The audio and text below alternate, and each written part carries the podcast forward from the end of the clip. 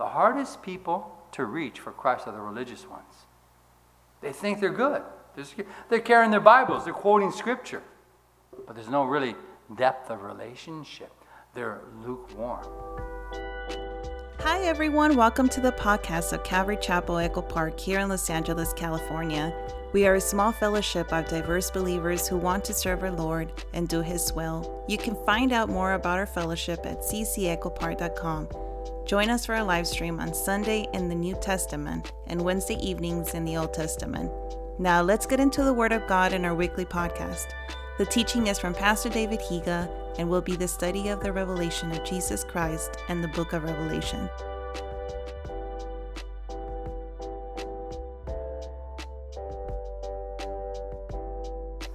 Revelation chapter 3, verse 14 says, And to the angel of the church of the Laodiceans write, these things says the Amen, the faithful and true witness, the beginning of the creation of God. Verse 15 I know your works, that you are neither cold nor hot. I could wish you were cold or hot. So then, because you are lukewarm and neither cold nor hot, I will vomit you out of my mouth, because you say, I am rich, have become wealthy, and have need of nothing, and do not know that you are wretched miserable, poor, blind, and naked. I counsel you to buy from me gold refined in the fire, that you may be rich, and white garments, that you may be clothed, that the shame of your nakedness may not be revealed, and anoint your eyes with eye salve, that you may see. As many as I love, I rebuke and chasten. Therefore, be zealous and repent. Behold, I stand at the door and knock. If anyone hears my voice and opens the door, I will come into him and dine with him, and he with me. Verse 21. To him who overcomes, I will grant to sit with me on my throne, as I also overcame and sat down with my Father on his throne. Verse 22. He who has an ear, let him hear what the Spirit says to the churches. I'm going to read you some backdrop on Laodicea. And I don't know if you remember uh, the city in Pergamum, but there's going to be a lot of a lot of parallels. Okay, so let me just read this straight from some commentaries. Laodicea was an important, wealthy city uh, with a significant Jewish population. You know, actually, one of the commentators uh, say this it was the wealthiest city in Phrygia during Roman times. And it was widely known for its banking establishments, its medical schools, and textile industry. I want you to note that. You know, the medical schools, you know, there's a reference about like this eye salve, right, that would heal their eyes. But remember how Jesus, he just says that we read, right? You say that you can see, but you're actually blind, right? And so you have this eye salve that can heal, right, the eyes, right? But you're actually blind. He says, Come to me, right, to be able to see. That's kind of the interesting thing. And, and notice it also says in, um, in this letter too about, about being naked, right? You think you're clothed, right? But you're naked. But it's known for textile industry right here in uh, Laodicea. And so they knew a lot about these physical things, right? Uh, medicine and all that, and, and the textile industry, but they were actually blind and they were actually naked, spiritually speaking, right? And so Jesus says, What? I counsel you to buy from me gold refined in the fire, verse 18. Okay, so you can see how physically they're very wealthy, physically they're very educated, physically they're very well to do, very self dependent, but spiritually they're very, very what? Very wretched and poor, right? And that's the challenge, right? And I think there's so much application. You know, when we're doing well physically, oftentimes we're not doing well spiritually, right? We forget the spiritual. And so this is the warning. Now I want you to notice this. There's no commendations here. At least in Pergamum, there's some commendations. In Laodicea, there's no commendations, it's only rebuke. Like other cities in the region, it was the center for Caesar worship and the worship of the healing god Asclepius. It's the god of medicine, the healing god Asclepius. That's where we get the word scalpel from. Okay, it's very interesting, right? There was a famous temple of Asclepius in Laodicea, as was in Pergamum. Okay, so there's a lot of similarities with a more famous medical school connected with the temple. Can you imagine? the medical school, kind of a new age, right, temple, right, was connected with, with uh, the worship of Asclepius. Very interesting. Now it says, after an earthquake devastated the region in 60 AD, Laodicea refused imperial help in rebuilding the city, successfully relying on their own resources. They didn't need outside help. They didn't ask for it, and they didn't want it. Quote, Laodicea was too rich to accept help from anyone. Tacitus, the Roman historian, tells us Laodicea arose from the ruins by the strength of her own resources and with no help from us. End quote. And that's from Barclay. So, all that to say is you get the picture, right? They're very wealthy, very educated, knowledgeable, right? Everything's going good, and so they don't have a need for God. They can do everything themselves. I don't need help. But yet, they're very religious on the outside, religious looking. Now, I want to kind of just draw your attention to another commentator. This is by Walvoord, and he kind of summates this whole thing of why, why they are lukewarm. They're lukewarm basically because they're depending on all these other things, but not depending on the Lord. Basically, their love has grown cold for the Lord, and that's why they become lukewarm. And we're going to look at that word lukewarm. It literally means that to become lukewarm to the love. That's really what it means. Okay, so Walvoord writes this. He says, "It is apparent that there is some is something about the intermediate state of being lukewarm that is utterly obnoxious to God. Far more helpful is the state of one who has been untouched by the gospel and makes no pretense of putting his trust in Christ than the one who makes some profession, but by his life illustrates that he has not really honored the Christ whose gospel he has heard and professed. There is no one further from the truth in Christ than the one who makes an idle profession without real faith. The church at Laodicea constitutes a sad picture of much of the professing church in the world throughout the history of the Christian era and serves as an illustration of those who participate in the outer religious worship without inner reality. They're rich, everything's for show. The religion is for show, for people to see, but there's no real depth inner depth relationship. How many have outwardly conformed to requirements of the church without a true state of being born again into the family of God?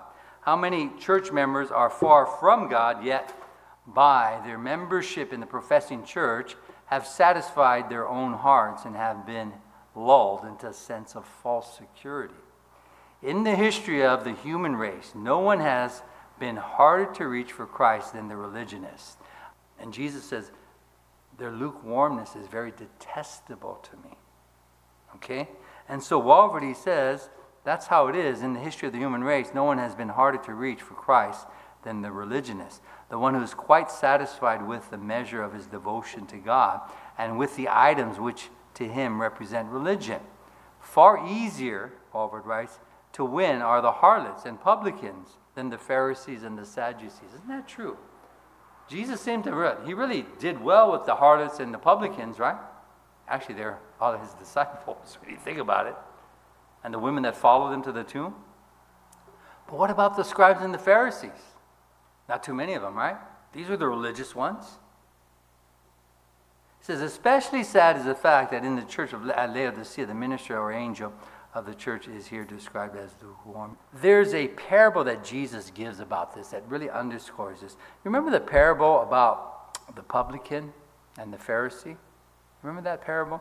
It's in Luke chapter 18. I want you to turn that. We're going to read that together. Luke chapter 18, verses 19 through 14. And the reason I want to read this is this is a real life example of what is being described to this church in Laodicea, right?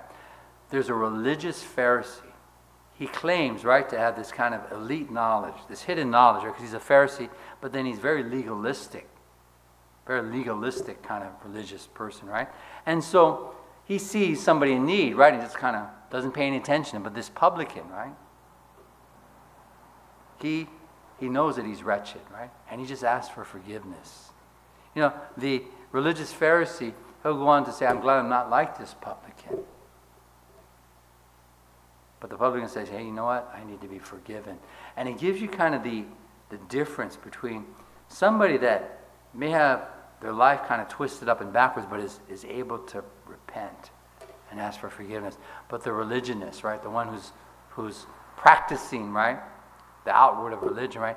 There, there's no real relationship. That's what this uh, parable talks about. So let's read this together. Luke chapter 18. I want to pick up right at verse 9. Jesus, right? This is his parable. Now, Luke records, he said, Also, he, Jesus, spoke this parable to some who trusted in what? In themselves, that they were righteous and despised us, This would probably be the Laodicean saints, right? They don't need any help. They're trusting in themselves. He says, Two men went up to the temple to pray, one a Pharisee and the other a tax collector, publican. The Pharisee stood and prayed thus with himself God, I thank you that I'm not like other men, extortioners, unjust, adulterers, or even as this tax collector. Remember the parable of the Good Samaritan, right? It's the same type of guy that wouldn't help somebody, but it was the, the Samaritan that did. It's that same sense there, right? It says, I fast twice a week. This would be the Pharisee. I give tithes of all that I possess. And the tax collector, standing out afar off, would not so much as raise his eyes to heaven, but beat his breast, saying, God, be merciful to me, a sinner. I tell you, Jesus says, this man went down to his house justified rather than the other. For everyone who exalts himself will be humbled, and he who humbles himself will be exalted. You know, when you read the account to the Laodicean church, they're lukewarm. They have a show of religion, right? But no real relationship. They're not taking uh, steps of faith, right? They're into being comfortable in their relationship with the Lord. And really, this is what Jesus is highlighting here. Okay, so, you know, as you keep reading here, right, about just this uh, sense of being okay, lukewarmness. You know, I want to take a look at, um, this word lukewarmness before we get in our text. Okay, notice it says, "So then, verse 16, because you are lukewarm." You know, this word lukewarm. It's an interesting word to to, to study uh, when you look it up in the concordance. Get back to my notes here. This word lukewarm. The literal word is it means to be tepid, uh, tepid, warm. Metaphorically speaking, it's of the condition of the soul wretchedly fluctuating between lethargy and a fervor of love. I want you to note that it's of love. See, so oftentimes we look at this word lukewarm and we, we think of a lukewarmness in terms of what? How they minister or their faith. But it's really the, the root of it is a lukewarmness in their love. Isn't that interesting? Let me read this again this word lukewarm. It's kaletos in the Greek. It means to be tepid, warm, metaphorically speaking of the condition of the soul, wretchedly fluctuating between lethargy and the fervor of love. So it's going back and forth. One day, right? Lethargic, no love. Another day, fervently in love. They're going back and forth. This is what the word lukewarm means. Now, it's interesting, right? It has to do with love. And you know, it's interesting too. Notice in verse 19 it says, As many as I love, I rebuke. You know, this word love here, it's not agape. You know what it is? It's the word phileo. I don't know if that surprises you. Now, why would Jesus say, As many as I phileo, I rebuke? Why doesn't he say agape? Well, I believe it has to do with this whole thing this being lukewarm. It's being lukewarm in your love. You know, we talked about this previously, and there was kind of some debate and disagreement, but you know, I'm still going to hold to what I feel. You know, if you don't phileo, I'm not sure you agape. Because if you agape, you will phileo. Agape is that unconditional love. Right? People will say, well, I agape you, but you know what? I'm not going to hang out with you because I don't have to phileo you. Now, I don't know how you separate the two. But I think when the Spirit of the Lord comes in you and you really start to agape, you begin to phileo. And this is the experience, this experience that I've experienced. You know, oftentimes, right, I come into fellowship and there'll be people that I'm naturally joined to and people I'm not, I'm naturally not. And I think this fellowship is a great example. We have everybody from different walks of life, right? Different social strata, right? Different ethnicity. But you know, even though it's not a perfect fellowship, not a perfect, everybody loves each other. Now, sometimes people, right, don't relate to each other that well, but there's a love. And, you know, I, I'm just going to give you this example, right? And so, uh, my brother, uh, Steve Stephenson, you know, I see him every week here, you know, on Sunday nights, and, and we talk and stuff like that. Steve Stephenson, in the natural man, apart from this fellowship, be somebody that I probably would never know. I might meet him, but we wouldn't fellowship. But I got to tell you, you know, Uh, I think Steve is one of the longest attenders here at Calvary Chapel Echo Park, almost 20 years. I, by fellowshipping with Steve, right, and loving Steve and him loving me, right, in agape, I believe, you know, the phileo has grown even stronger. Because when you agape, you take that step of faith, you will phileo. And I, I sense that with everybody in this fellowship. I'm not sure any of us in our natural man would be hanging out with each other. But because of the agape love, there's that phileo love. Now, where am I going with this? Well, notice it says, As many as I love, I rebuke and chasten, therefore be zealous. This word zealous, right? It literally means to burn with zeal. You see, when you phileo somebody, right, you burn with zeal, right? It's not just agape. And I think the lukewarmness comes when we don't burn with zeal. You know, when you burn with zeal for your love for somebody, you're not lukewarm. Think of the marriage relationship, right? If you were to become lukewarm, you're not burning with zeal, not burning with love for your spouse, right? But as you burn with love for your spouse, right, you're going to take steps of faith. You're not going to be lukewarm. You're, you're neither hot, right, or cold when you're lukewarm. But when you burn with zeal for them, right, you become hot. And I believe that a lot has to do with this filial love, your brotherly love. And so it says, as many as I love. He doesn't use the word agape. He uses the word phileo. This is Jesus. Do you know Jesus loves you as a brother? Brotherly love, not just agape, but he loves you what? With the brotherly love. He has a zeal for you with brotherly love. And so I want to draw this to your attention. Perhaps, right? The reason why they're lukewarm is that they've lost their zeal for the Lord. It's the phileo, not just the agape. That excitement, right? To serve the Lord. And so we see what this word lukewarm means, right? It means basically they're going back and forth. They're wretched because one day they're lethargic, right? Toward their love for the Lord, and then the next day they have a fervor for it, and they become they become lukewarm. Okay, so let's start to look at the parts, the verses one by one as we uh, get further into our text. Okay, so it says, And to the angel of the church of the Laodiceans. Notice it says, Of the Laodiceans. Now, I want to draw this to your attention too, and this is something that I picked up by a commentator named Seiss, and it's interesting insight. He says the name Laodicea means rule of the people. Laity is of the people, right? When it says Laodicea, it means rule of the people. Remember, we studied the word Nicolaitans. Remember the church in Ephesus? They didn't tolerate the Nicolaitans, their doctrine. But remember the watered down church, Pergamum? They tolerated it.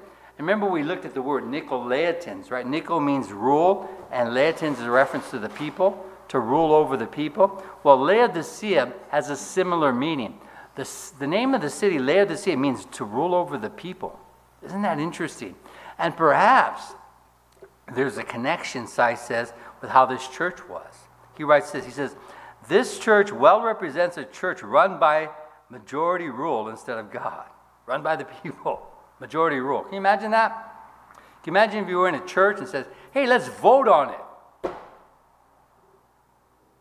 Just like we voted on the election.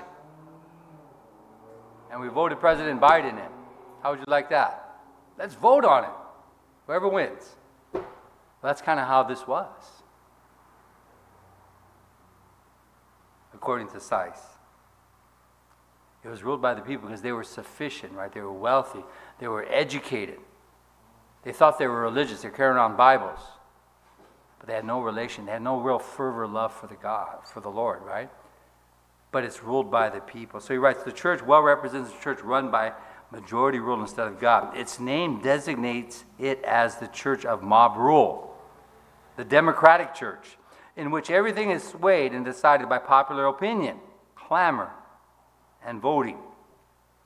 This is reflected, he writes, in Jesus' address to the church, the church of the Laodiceans. For other churches, it was the church of Ephesus, or the church in Smyrna, or the church in Sardis. But here, it is the church of the Laodiceans, the church of the people. Isn't that interesting? Kind of an interesting observation made here. And it does match, right? The context as we looked at how the city was very wealthy. They thought They didn't need any help. They can do it all their own. It wasn't the church of God, it was a church of us because we can do things, we can decide on our own. And you know, I think that's a mark of lukewarmness too. As we lack in our love for the Lord, that fervor love, the phileo love. We're not burning, right? On fire for the Lord. What's going to happen? We're going to start to what? Do things our own way. And especially when we have the resources and the wealth, right? And so it becomes a church of the people, dictated by the people, not a church of God. Which one do you want to be? It's a good question, huh? Most of us would say, I want to be the faithful church, right? But how many of us are lukewarm? One day we have a fervor for the Lord, the other day we have a kind of a lukewarmness. Well, maybe I'll get to that tomorrow, Lord. Right? I got to just tell you, you know, really spoke to me last week the open doors and the shut doors. When the Lord opens a door, and as you're praying, you know the Lord has opened the door, take that step of faith, even though that door is going to introduce you to things that are going to stretch you. Because that's really where the, the, the treasure is. The treasure is the doors that the Lord opens. And it's treasure not just in the physical, more so in the spiritual. But you know, oftentimes, what follows the spiritual is the physical. Oftentimes. Now, this is not why you do it, but as the Lord kind of molds and shapes you and blesses you with spiritual treasure, oftentimes He'll bless you physically as well. Thanks again for joining us on our podcast of Calvary Chapel Echo Park. We hope and pray that you have been blessed by the teaching and join us again as we continue to study the Word of God. Once again, you can always visit us on our homepage at ccechopark.com for more information and teachings from Pastor David. To God be the glory.